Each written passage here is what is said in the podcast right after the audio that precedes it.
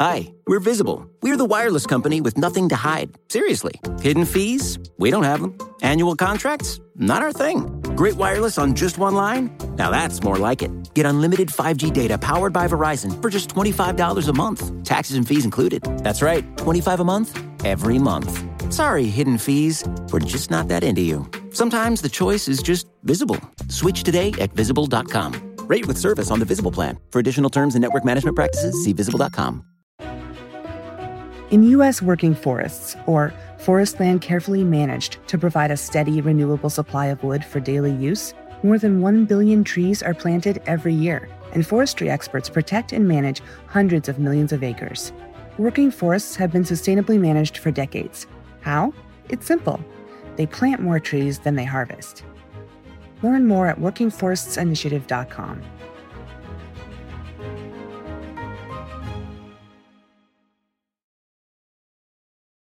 chimps are they're falling down on the job here in terms of producing It's true. reliable. It's been a long-standing criticism in the academic community that chimpanzees really aren't doing enough.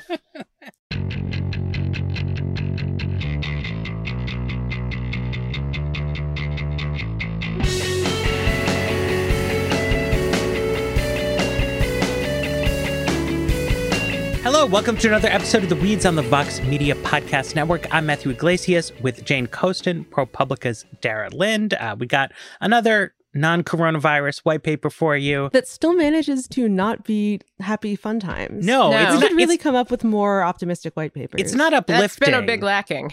But you know it's uh it's it, it's different. But you know gonna, gonna talk about about the virus in our main segment. I really wanted to ask dara to sort of explain to us what is going on at the border uh, with coronavirus. Um obviously the us mexico border has not like in a practical sense been an important coronavirus hotspot but all countries around the world have been sort of cracking down on travel hardening borders and stuff in, in response to this. And in donald trump's case uh, this is a, an aspiration he has long had is to do a big border crackdown. And so what's what's happening there? Right. So I think it's important to know both kind of as context for what we're about to be talking about and just kind of generally as people start to think about, you know, the kind of long-term effects of the coronavirus pandemic that one of the exceptions to the countries cracking down on travel and being very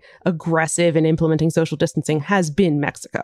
Uh, there have been a lot of questions about why Mexico has been slower than a lot of other countries, including much smaller countries with much less international travel in Latin America, in you know cracking down on international flights, in implementing aggressive uh, social distance- distancing policies. The president of Mexico, uh, somewhat similarly to the president of the United States, has been you know doing an aggressive public appearance schedule that raises Right. questions Lots of about Kissing babies, shaking Right. Hands, that sort of um, thing. Arguing that religious amulets might help protect against coronavirus. It's been very strange to observe. So, you know, I point this out for the purpose of saying that we actually may very well be looking at a period of time where the US has taken an aggressive response and, and has flattened the curve on coronavirus, but Mexico uh, has not. That's going to be a dynamic I think we'd be dealing with for some time. Now, what relationship that bears to the actions the Trump administration has taken is a big question, both because we have a lot of pre existing evidence that the Trump administration sees people coming in via Mexico, often from, you know, Central America or even South America or even you know, via Central and South America, but coming from African and Asian countries as an existential threat, regardless of whether there is a global pandemic spreading or not. And so there is something of a boy who cried wolf problem here in their attempts to, for the sake of public health, legitimize a border crackdown. There are also, of course, questions about like the chronology of this, right? We had first heard several weeks ago at this point back when there were barely any coronavirus cases being reported in Mexico or really in Latin America more broadly, that the US was considering doing more to shut down the border with Mexico. And ultimately, the US did make agreements with both Canada and Mexico to limit cross border travel. Those agreements were by all appearances, legitimately bilateral, probably because the US at that point had more cases than either Mexico or Canada. So there is, I think, a tendency among critics of the administration, certainly listener, most listeners of this podcast would probably fall into that uh, category, to assume that the administration is led by ideology at, at best, I guess, and that it's kind of reverse engineering everything from there that may be true, but it's also the case like there is a tricky situation here. But what the US has done in practice is to say, our primary concern is that if people are in holding facilities on the border, in customs and border protection facilities, the kind of places where there were a lot of concerns about crowding a year ago, places that aren't built to be holding people at all for any period of time and that don't have the kind of minimum standards of care that exist in places that are supposed to be detention facilities. The concern is okay, if if coronavirus gets in there, we can't control the spread. It's going to be a big problem for migrants. It's going to be a big problem for Customs and Border Protection employees. It's going to kind of spread throughout the region. And so to keep people from being held in customs and border protection facilities, they are instituting a policy where basically everybody gets just sent back. They do not get processed for immigration purposes, even when that processing is just saying, you entered, you weren't supposed to be here, we're deporting you.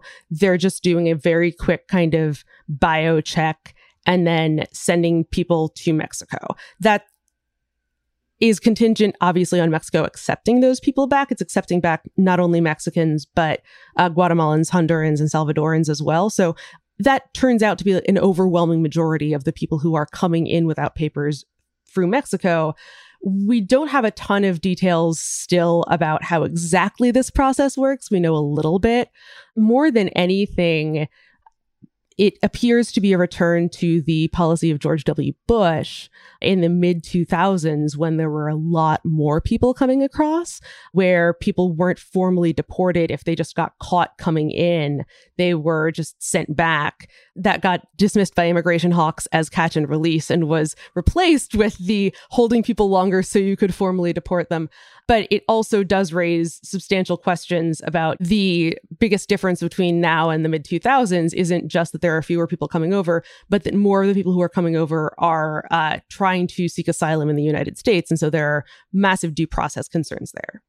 As far as I can tell, this is sort of what Donald Trump has wanted to do all along. I mean, as you say, the the public health situation in Mexico is legitimately very concerning. And I think any administration would have a heightened concern. I mean, both about the fact of the pandemic and the Mexican government's pretty eccentric attitude toward it.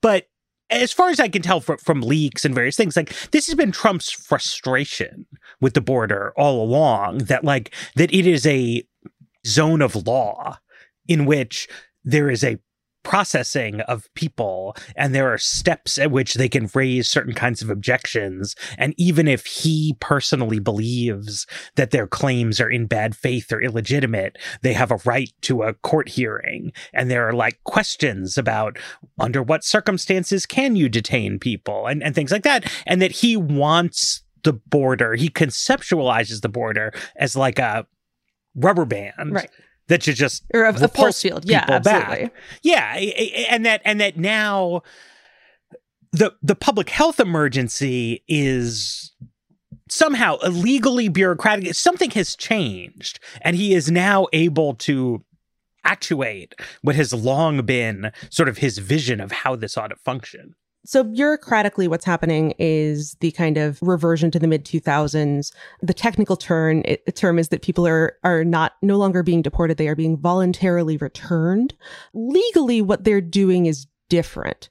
They're claiming that because that they are invoking a part of federal law that, like a lot of things under this administration, uh, had been either dormant or like not really conceptualized for this purpose. Like a lot of people in immigration world were not familiar with this when they first invoked it. It's under Title 42 of the US Code. Immigration stuff is generally under Title 8. This is under a kind of set of laws dealing with public health and what powers the government has in times of public health concern. And it gives the, in practice, the CDC the authority to ban the entry of people or things that might introduce an infectious disease into the US. And so legally, the administration has put forth an argument that A, uh, even if a disease is currently present in the US, if it could be introduced into more places or spread further, that counts as an introduction that it can then ban things from.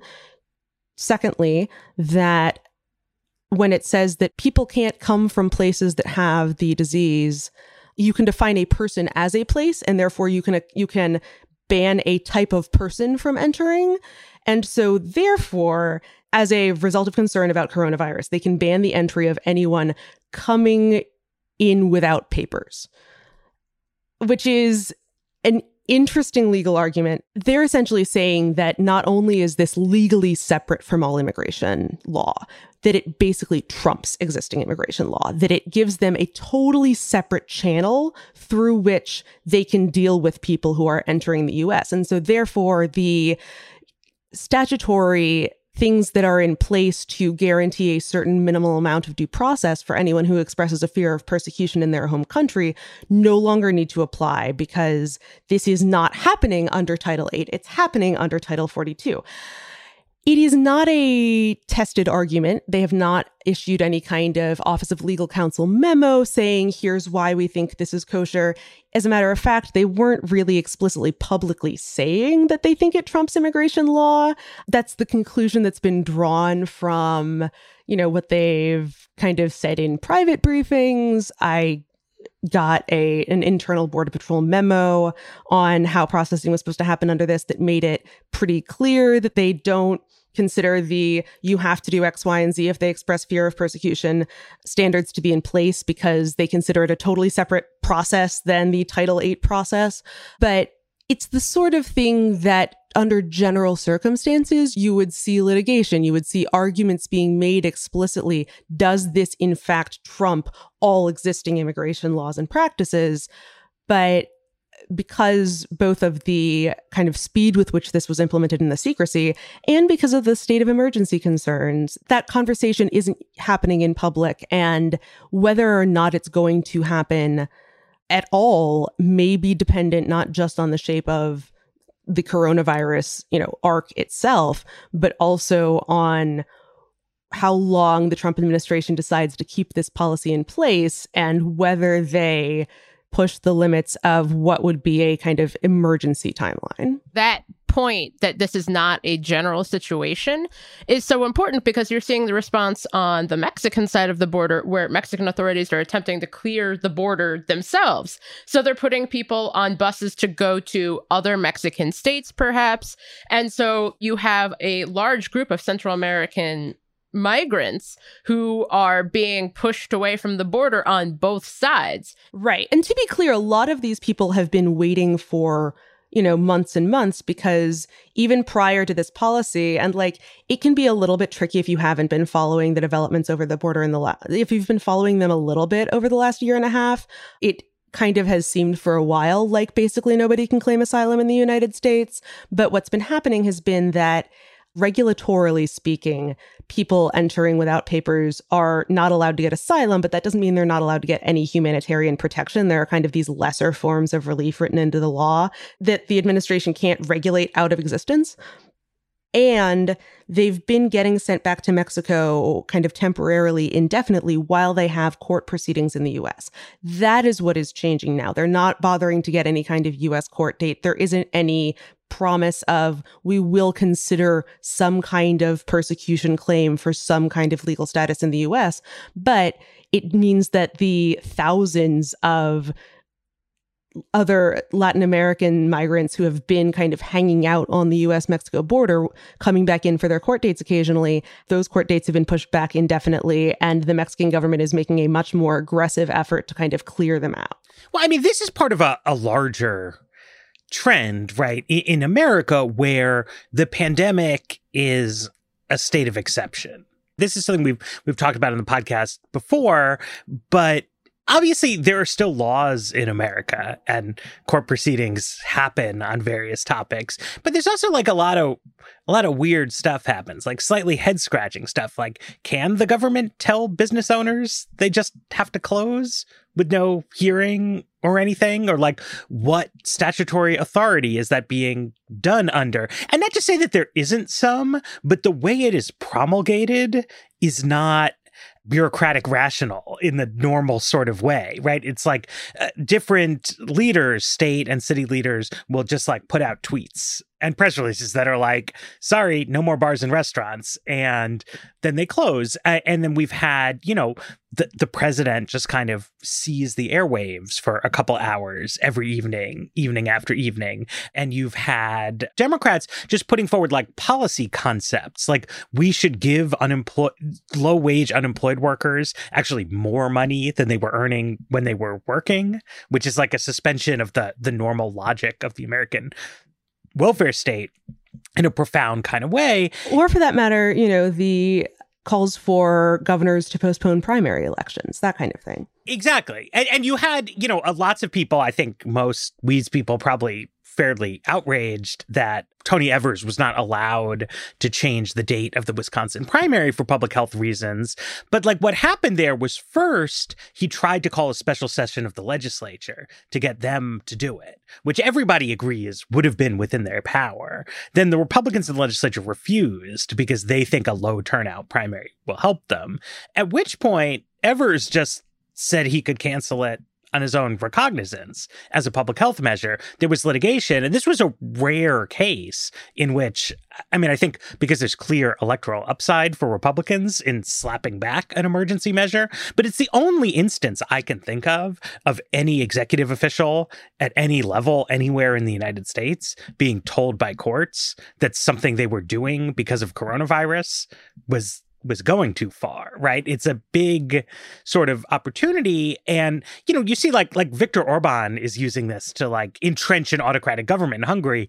Donald Trump's aspirations are much narrower than Viktor Orban's. And like the like this idea that we should hermetically seal off the southern border is like a rare instance of something Trump has pursued fairly doggedly for a period of of years. Uh, but like all kinds of I, I don't know what to say. Like, there are exceptional things are happening all across America because the emergency is understood to trump the sort of normal slow grind of adversarial legalism. Yeah. I mean, something that I thought a lot about when I was looking at this Border Patrol memo and talking to, to folks about it is to a certain extent, weighing this kind of exigency and the need for executive flexibility to respond quickly to emerging circumstances versus the procedural constraints of like guaranteeing certain rights to certain people is basically what you know that that's like been the fundamental concern facing liberal government for hundreds of years. You know how how do you weigh those two things? And there are certainly cases in which the US has assumed for the most part that you're not there are certain rights that you're not allowed to just kind of justify exigent circumstances to strip. Um, but you know abraham lincoln suspended habeas corpus even those kind of non-negotiable constitutionally explicitly guaranteed rights can in practice get a little bit fudged because for one thing judges are people too and are going to come into a case with a certain degree more deference if they think that there is something dangerous they're being protected from. And also, frankly, there's just a lot of discretion built into the federal system to allow the executive to determine what is an emergency and what isn't, and therefore when the law applies. Like there isn't any kind of formal process that the CDC had to go through in order to decide that this quarantine order could be invoked.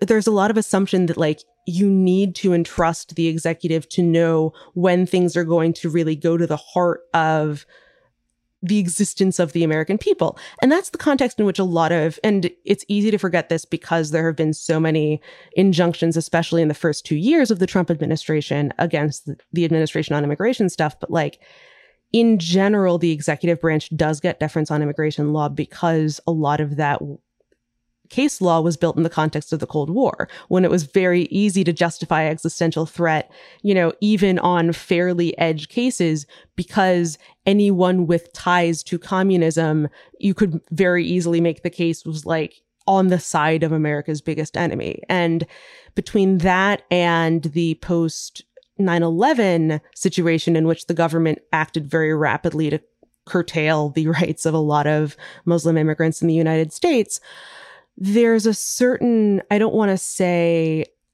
I don't want to say learned helplessness because that's way, way, way too strong.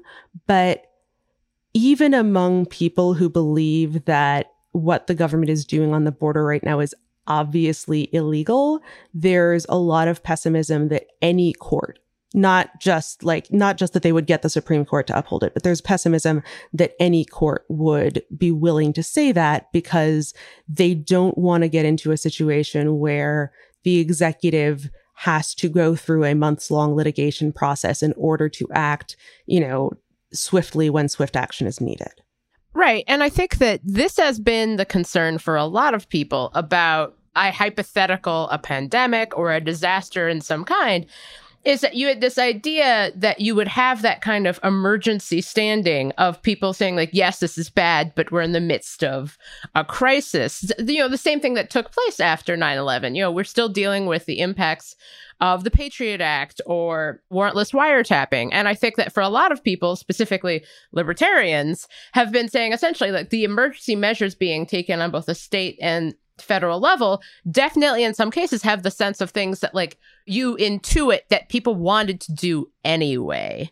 And so I think that specifically on immigration, we see that as kind of the, to quote Rahm Emanuel, not letting a emergency go to waste concept, which I think is has become more of an accusation than something that people are actually saying that they are doing.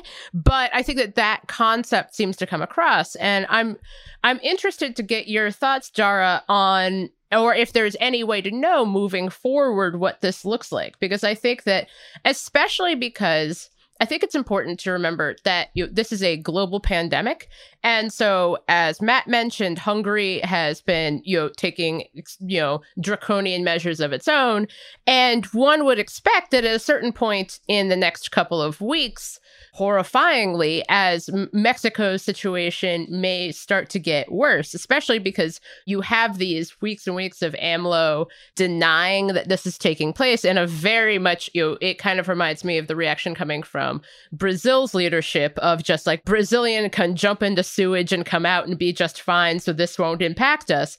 So as we're on these different staggered timelines around the world of either kind of the first wave of the virus or the second wave that's starting to hit in Taiwan and elsewhere, you're going to start seeing the responses to our own actions on the border. How will Mexico respond in the coming weeks as this becomes more serious, especially in northern Mexico?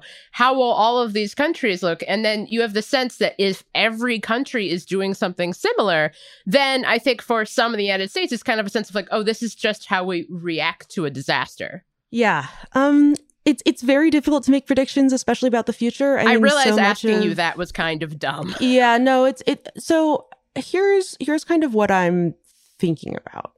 First of all, I think there is one of the logical conclusions, if you believe that this is something the administration has wanted to do this whole time and has just found the opportunity to do, it, it, it stands to reason that you would believe that it's going to remain in place basically forever unless stopped, that they're not going to actually rescind this quarantine order ever, even if hypothetically it were, you know, we were to like totally eradicate the coronavirus or whatever.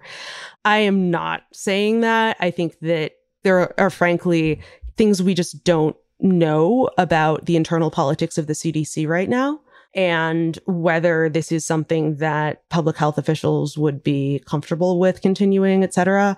They did also in the regulation that they put out as an interim final regulation that allows this, you know, that like gives kind of a legal space to this order. They said that in general, these things should have end dates and there wasn't an actual end date on the CDC order. So they may have, they may feel that they have to like provide one. But I think that that is domestically the question is when is the is there is there something that is going to cause the administration to kind of turn back on its own and if not at what point will it seem politically or litigatively i guess more prudent to file a legal challenge and corollary to that we've seen that uh, judges, even when they think that the administration is doing things that are illegal, they are less likely to try to put those things on hold if they're already in place for a long time. So if this hap, you know, if the litigation happens, but it happens months in the future, will it in fact not have the effect of putting anything on hold? So I think that that's kind of one lane of questions. The other lane of questions is, it's not exactly like the only difference between the catch and release policies of the mid 2000s and formally deporting people was just a matter of paperwork. Like the, the logic there was that it was going to have a stronger deterrent effect in preventing people from just trying to cross into the US again. Because even though every indication we have is that a higher percentage of people who cross without authorization are getting caught now than were when immigration was much higher. Like, A, we don't have numbers to put to that because you can't know what you don't catch. Also, Customs and Border Protection has kind of steadfastly resisted any effort to estimate what they don't catch as an official metric. So it, there's been a, a, lot of difficulty with kind of grokking just how many people are evading apprehension. And while over the last several years, that's become less of a concern because so many people are just turning themselves in because they're trying to claim asylum if that's no longer a thing that you can do, it's reasonable to expect that people are going to try to evade. And so, what does that look like in a world where it's difficult but not impossible to get through in a, the back of a truck or in the back of a car, or where certain stretches of desert are less guarded? That I think is a very open concern. Let's let's take a break, um, and then I, I kind of want to delve back into this because it's a it's it's a little bit of a, a thorny situation that I, I think people should try to understand. Support for the Weeds comes from Not Another Politics podcast from the Harris School of Public Policy. With the constant news cycle, there's a lot of noise out there. Opinions are plastered all over social media, pundits are throwing out hot takes without any sort of context, and it's only getting worse as we dive farther into election season. We know that if you're listening to us at The Weeds, you're looking to cut through all this. And if you like this show, you might like Not Another Politics podcast. Not Another Politics podcast is produced by the University of Chicago Harris School of Public Policy. They want to take a research and data approach to analyzing hot button issues and offer perspectives that go beyond the headlines. They cover a wide variety of topics in their episodes, but a few recent episodes that you can listen to include a deep dive into why women are underrepresented in US politics or whether or not we can believe political surveys. You can listen and subscribe today at harris.uchicago.edu slash NAP. That's N-A-P-P. Hi, we're Visible. We're the wireless company with nothing to hide. Seriously. Hidden fees? We don't have them. Annual contracts? Not our thing. Great wireless on just one line? Now that's more like it. Get unlimited 5G data powered by Verizon for just $25 a month. Taxes and fees included. That's right, 25 a month every month. Sorry, hidden fees. We're just not that into you. Sometimes the choice is just visible. Switch today at visible.com. Rate with service on the Visible plan. For additional terms and network management practices, see visible.com. Correct me if I'm wrong. So old school, right? The the Bush era immigration problem was people largely working age men without their children were trying to so to speak, sneak across the border, like actually not be detected, then get into a community somewhere in California or Arizona or Illinois, what have you, and then go work without papers. And the practice at the time was if the Border Patrol did catch you, they would like drive you back to Mexico and be like, hey, man, get out of here. And immigration hawks saw that as a soft policy because all that happened was is you were back in northern Mexico, which is exactly where you were before you tried to sneak across the border. So you could just try again. Right. And since the Border Patrol, obviously not now and especially not then, did not have the capacity to catch everybody who snuck across the border, the mere fact that some people were getting nabbed and sent back to northern Mexico had no super meaningful deterrent impact. It was like it was just still a no-brainer. Like if if you wanted to live the life of an undocumented immigrant in the United States of America, the fact that the border patrol might catch you wasn't a good reason not to try. And so that's why there was this push to a much more bureaucratic process in which you would be officially stamped as a person who had broken the law, who had been deported, who was ineligible for all kinds of things in the future, right? Was that like you had to suffer negative consequences from having been apprehended and that that was going to discourage people from coming. And you know, some of those are criminal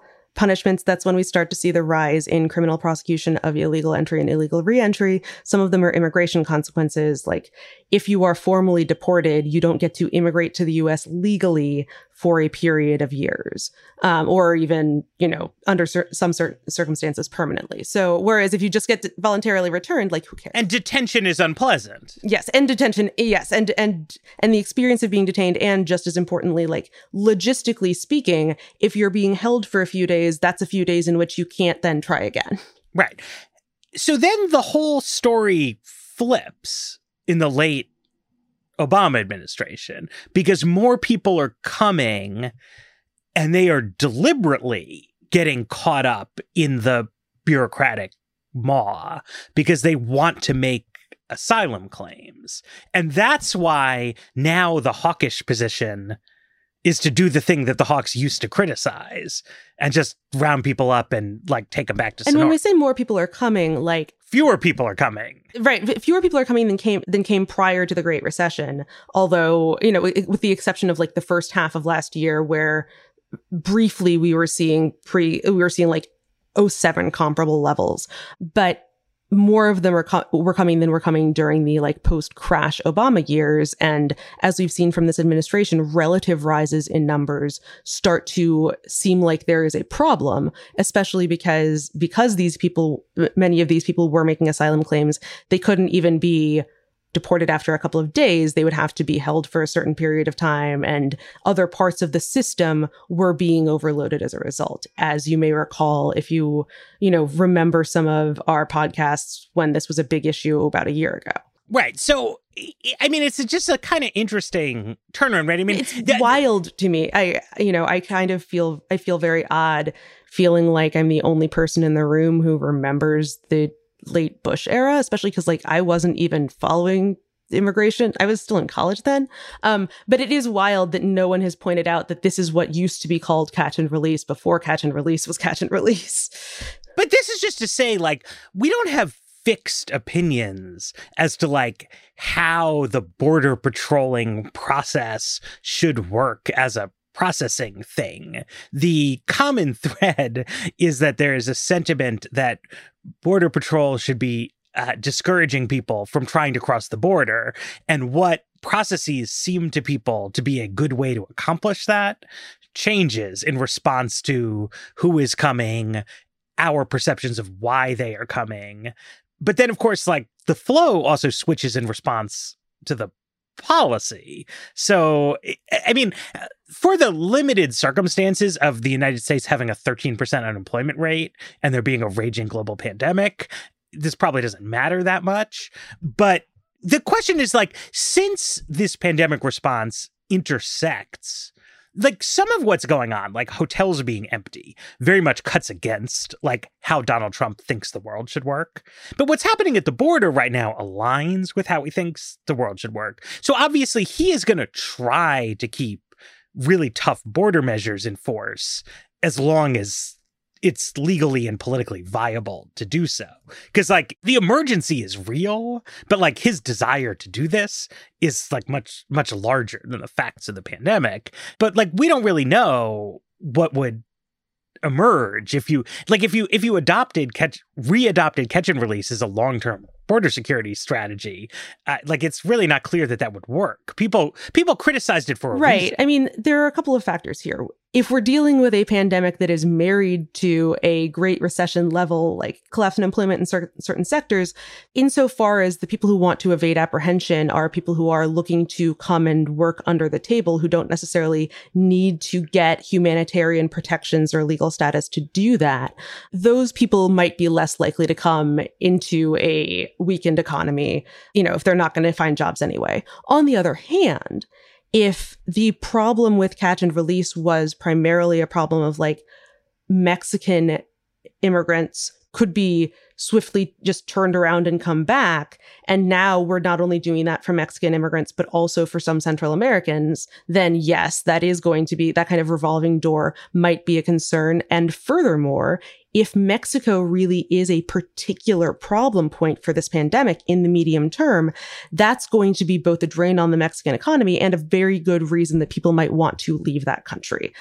Of course, on the other other hand, you could see a world where it's less appealing for, say, a Salvadoran to try to travel through Mexico for several weeks just to get to the United States if that's a severe epidemiological risk.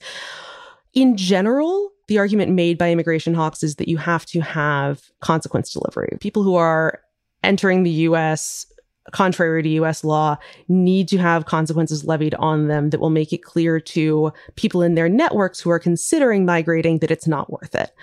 If you take that to its logical conclusion, given that, as you said, Matt, like the flows do respond to the policies to a certain extent, you're playing whack a mole. And it's just a question of how efficiently your machine can pivot and how good your capacity is to see everybody coming in so that there isn't a massive, totally unmonitored channel. But it's also true that the harder you make migration, the more likely it is that someone who is migrating is going to be doing so out of desperation. And the concerns of a, of people fleeing a kind of you know, in the worst case scenario, essentially a collapsing Mexican state aren't something that a catch and release system is super equipped to deal with. Right. I feel like the pandemic has scrambled so much, so many of these priorities or understandings because I just kept thinking, would people travel through Mexico even if it was an epidemiological risk? Yes, if where they were coming from was far worse than Mexico. And they had the idea of like, okay, if we can make it to the US Mexico border, it will be safer there. I think that that's the challenge here is that at a certain point, as you've both pointed out, you want to make the risk seem far more certain than the potential reward. But at a certain point, if you're in the midst of a pandemic, there's a certain level at which the reward will always outstrip the potential risk if the reward is not just entering into the United States for economic reasons, but entering into the United States for health reasons. And I think that that's a particular challenge that I don't really see a workaround for. And I don't know if there is a viable one. And it's just, it's so challenging having this conversation because I think, you know, we've pointed out that a lot of these border measures are things that Trump would want to do anyway. But I also think that we have no idea about what the potential impact of that will be or would be. Our existing context for immigration is largely based on a US centric model for understandable reasons. But when we are in close contact with other countries that are all facing the exact same challenge and doing so in very different ways, how does that shift the calculus? How does the Mexican government react if it is itself in the face of potential economic or societal collapse because of a pandemic that they didn't get in front of enough. How did they react? Are they still busing people away from the border? Are Mexican border police still attempting to move people just away from the border in any means necessary? What does that look like? I have no idea. Well, and I also think, you know, Mexico has a sort of extreme economic vulnerability to this sort of pandemic separate from the question of the adequacy of the government's response. I mean, if the response had been extraordinarily good, that might have helped them, uh, but that's not the case. And, you know, Mexico's a substantial um, oil exporter, but has a sort of ailing oil industry from an investment perspective. And now with global commodity prices in the toilet, both like their ongoing earnings from that oil are going to be minimal and nobody is going to want to invest in improving that that industry. I mean, which it's been a problem for their economy, but like now it's taken up to the to the nth degree. They also do a lot of tourism, which you know has always been uh, they've been in a dicey situation with tourism vis-a-vis uh, gang violence for a long long long time which um, fun fact the mexican security situation does continue to deteriorate even under conditions of coronavirus. So. Well, right. Well, and uh, but, but there's there's a feedback loop, right? Because like one of the things has been there's a lot of corruption issues. I, I'm I'm not an expert, but you know there's an interplay between like state failure, organized crime, economic dysfunction, and one of the things that keeps like Cancun and, and the state of Quintana Roo going well is that the economic value of the tourism is high enough that it's worth officials while to keep those tourist zones safe. There's money to be made in that, just as there's money to be made in cartel work. But so if the economic value of the tourism vanishes simply because nobody like wants to go on vacation in the middle of, of a huge pandemic, then the the cost benefit switches of like where the money is. And then you can, even if the pandemic passes, right, you have entrenched security problems that now can't be overcome in an easy, obvious kind of way. And so we had been seeing a real waning of sort of push factors in Mexican economic migration uh, over the, the past several years. And it seems you know, very realistic that those will come back in a major way, separate from, you know, there's like going to be a public health situation for months or maybe even a year, but what's the economic sort of balance of risks going to look like? for Mexicans, to say nothing of Central America, is like a big open question. But just as like old policies are making a comeback, like the old policy problems you could imagine making comeback as well. Yeah, I mean, we really we already were seeing a relative rise in Mexican migration, though nothing comparable to mid 2000s levels and really, you know, it was it was not even making up for the collapse in Central Central American migration in the second half of last year. What we were seeing a lot of was Mexican or seeing a little bit more of was Mexican family migration from Michoacan, from other states that have had particularly bad crime problems. So, how that's going to be affected by things continuing to go sideways is not super clear, but it is totally plausible that between the kind of changes in demonstrated need and urgency of leaving and the extent to which smuggling networks are going to take advantage of that need by identifying new markets for people to you know, charge money to get into the United States, especially if they're able to charge them more money by saying, well, we're going to be able to get you through safely. It's now riskier because we have to evade apprehension, but we're going to get you through without anybody noticing that you're there. If they can make that promise reliably, which is kind of the $64,000 question, then there's a very strong incentive for them to aggressively market to the most desperate people in the region. And so Democrats have not made any points on this a super high profile part of their response. Uh, but there is a push from from some democrats to change immigration detention circumstances right? I mean there's a whole nexus of concerns around jails and prisons and immigration detention is part of that with at least like some activist energy and some congressional democrats pushing for pushing for what you're right that this is kind of out of a nexus of um, I think Democrats have been attuned to thinking about how is the coronavirus pandemic going to hurt people who are already vulnerable and how can we as the progressive party raise alarms about that. And jails, prisons, and detention centers are also an epidemiological problem because, uh, especially in the case of jail, people are cycling in and out with some frequency. It's impossible to practice effective social distancing in confinement circumstances. People who are employed at these facilities are cycling into and out of the community. And so it's easy for pathogens to get brought in.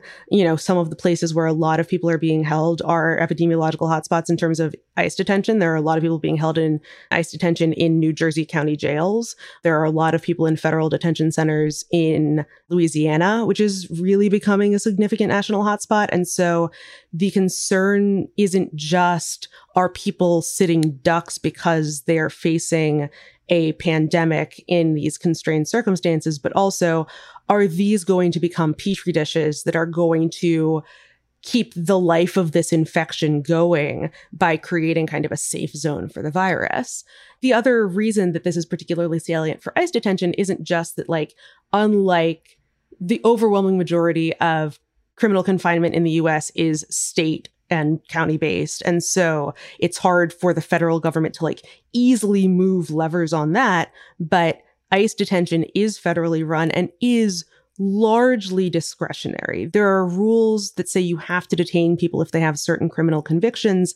But in general, even though the Trump administration has tried to reduce the amount of discretion through a bunch of avenues that people actually have to release people from detention, in general, it is ICE's decision who is detained and who isn't. And so there are a lot of people who are currently in less than ideal epidemiological conditions who, if they were allowed to leave, could make themselves safer. So you've seen this push to, it was first a push for ICE to stop engaging in aggressive immigration raids and arrests, which they more or less told Congress they would you know, they would scale back for health concerns and now a push for ICE to start exercising its discretion to release either particularly med- medically vulnerable people in detention, like people who are HIV positive or have other underlying health conditions that would make it particularly lethal for them to get the coronavirus, or to exercise discretion to just like let a ton of people out so that you don't have a situation in which people are packed within way fewer than four to six feet of each other. It's interesting because I um we'll drop it into the show notes, but there are a couple of pieces on this issue. And um, you, the Immigrant Defenders Law Center in California has organized a Free Them All campaign, which is focused on this particular issue. And um, the executive director of the organization makes the point that ICE detention is discretionary. So they could do this it's so interesting you put this of like everything about ICE detention, and this crosses even outside of the issue of immigration and detention in that setting. We've heard a lot about prisons. Um, I wrote a piece this week on issues facing folks who are living in group homes who might have intellectual or developmental disabilities. I know it's it seems obvious to say this, but so much of how we organize society is not at all conducive to responding to a pandemic. And we're seeing that in calls to release prisoners or at least low level offenders and to release people from ICE detention, which is, as they note, a discretionary impetus. But I do think that there's a sense that when I talk to conservatives about this particular issue, this seems to be kind of like, well, you would want to be doing this anyway. Right. See, this is exa- this is a very good converse image of what we were talking about with Trump and the border, right? Like there's basically no one who was out there explicitly saying, look, usually I think that ICE should be given a lot of deference if they say that someone is at risk of absconding and therefore needs to be held in detention, then I think they sh- should have that power. But in this case, I think there are people who generally should be detained, but right now shouldn't be detained. You don't really see that. And so there is an absolutely fair accusation that could be leveled that this is another kind of never waste a crisis sort of thing. It is an interesting question though, because if you're looking at this from the epidemiological perspective of this isn't just a concern for the people who are themselves incarcerated, but also for people who like work in those facilities who are like a lot of frontline workers. They're not necessarily being given personal protective equipment. They are not necessarily themselves being monitored monitored for symptoms. They may not be getting, you know, super aggressive ability to take leave if they're feeling sick or if they need to take care of their family or anything like that that does militate to see for seeing this as something as like an exceptional thing where even if you would normally be be detaining people you might give it a little bit of a break but it raises the exact same concern that any other kind of social reform question does right now which is if you do this and things turn out okay, why would you ever stop? And so if you believe that it is important for consequence delivery reasons for people to be detained, there's a totally understandable reticence to kind of conceding that you should ever make an exception. Yeah. All right. Uh, so I, I think we should we should wrap this up here, take a break, and talk about how the three of us are all hurtling toward misery. In U.S. working forests, or forest land carefully managed to provide a steady, renewable supply of wood for daily use, more than 1 billion trees are planted every year, and forestry experts protect and manage hundreds of millions of acres. Working forests have been sustainably managed for decades. How? It's simple. They plant more trees than they harvest. Learn more at workingforestsinitiative.com.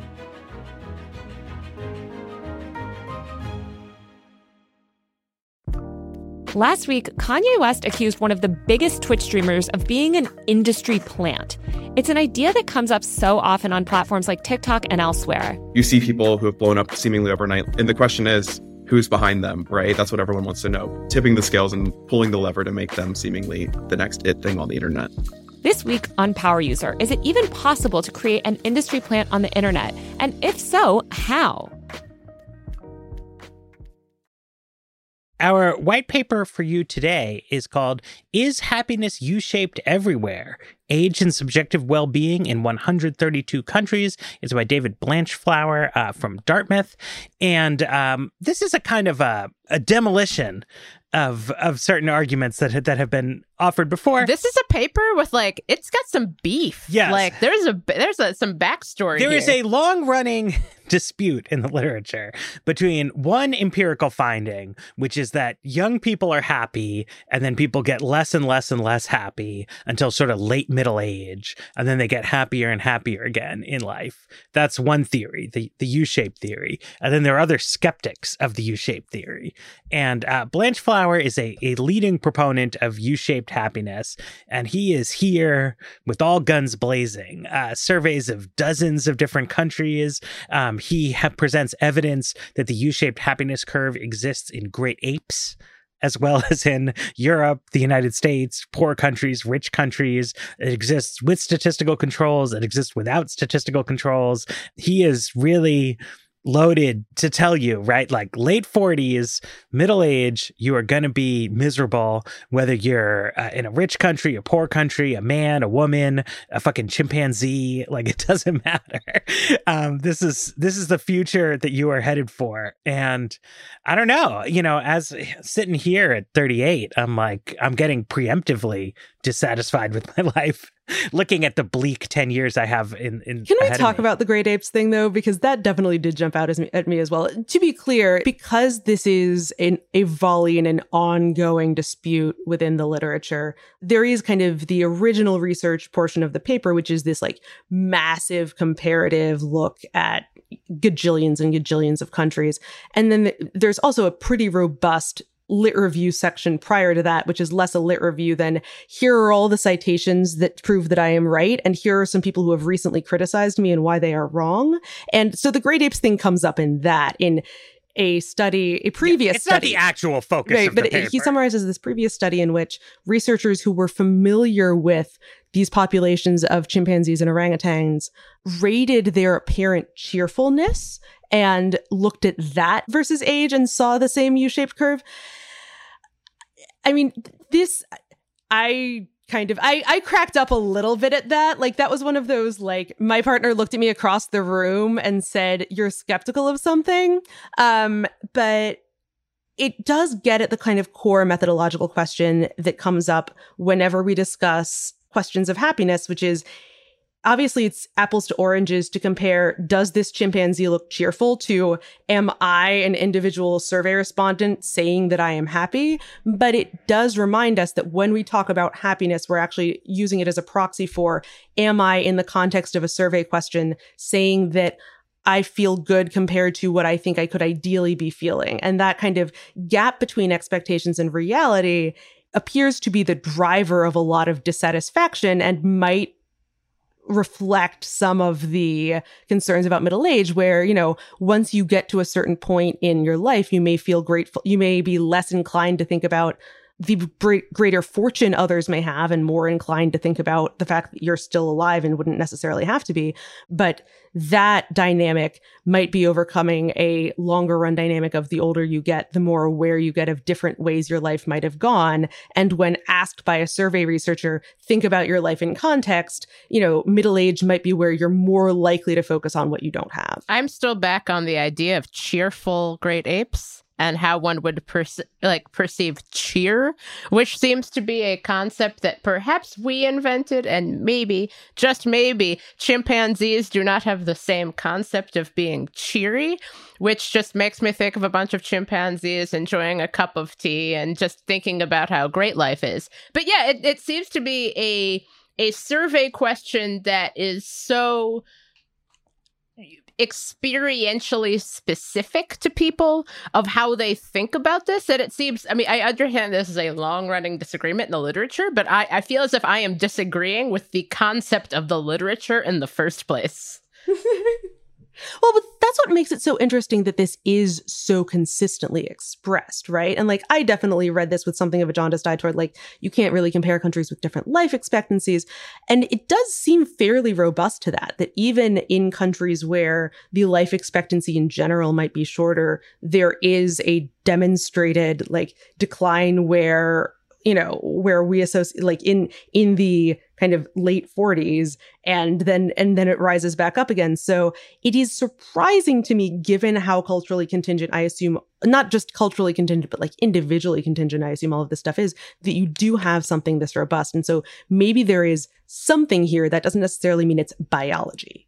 But I mean, it, what's interesting is actually how robust it is because a lot of commentary that I have read on the U shaped happiness curve, which which I think most people uh, who've looked at it think is real. Um, I, have read some pretty good articles by Jonathan Rauch and by David Brooks about this, um, but they both focus very much on the circumstances of American society, yeah.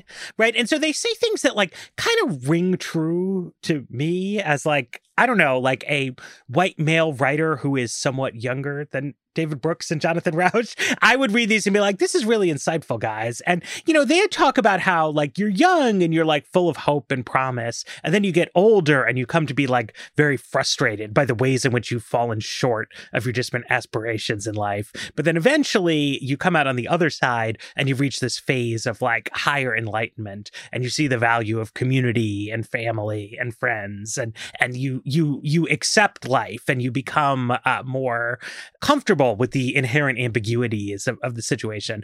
Uh, and I, I've like enjoyed a lot of essays along those lines. It's not super plausible to me that that characterizes the emotional life cycle of like a subsistence farmer in Kenya.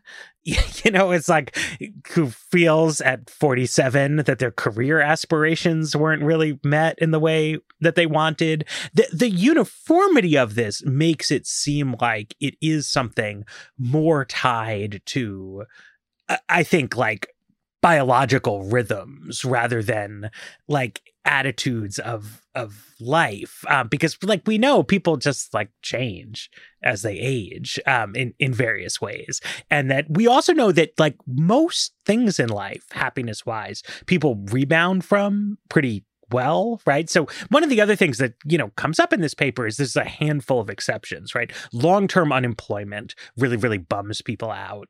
Married people are happier than single people, but people whose marriages bust up are the ones who are really noticeably unhappy. That's the thing that like sticks with you. Um, but people recover happiness wise from like really serious injuries, like pretty well. I mean, it's painful. It's but but they they bounce back. Um, people are quite robust to like most changes in objective life circumstances, but being in late middle age seems to like really bum people out for whatever reason. I mean, yeah, uh, it seems like what is needed here from our perspective isn't necessarily more extensive documentation of the U-shaped curve, but more intensive.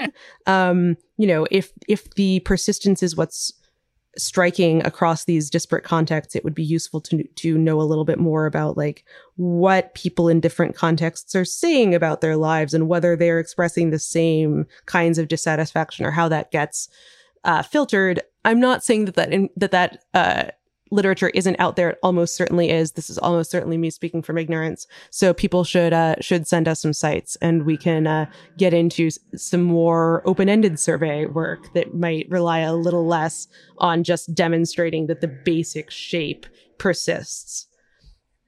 And the chimpanzee community needs to put forward some administrative data that we can we can really take to Is the there bank. the Swedish administrative data for the chimpanzee community? Chimps are Because they're falling down on the job here in terms of producing It's true. reliable. it's been a long-standing criticism in the academic community that chimpanzees really aren't doing enough. yeah, so you know, fill out your census forms, all apes out there. Um, you know, see see what we can what we can do. Um, no, and you know, if you if you are there at home uh, quarantining away, you know, stave off uh, middle age depression by uh, connecting with other people in the Weeds Facebook group, by emailing your hosts, uh, sharing the joy of the Weeds podcast with others. Thank our producer Jeffrey Geld, uh, and the Weeds will be back on Friday. Hooray!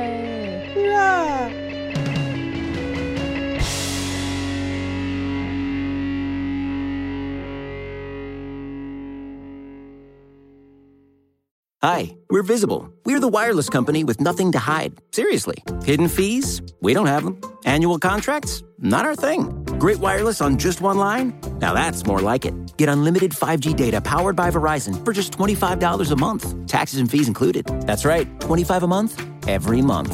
Sorry, hidden fees. We're just not that into you. Sometimes the choice is just visible. Switch today at visible.com. Rate with service on the Visible plan. For additional terms and network management practices, see visible.com.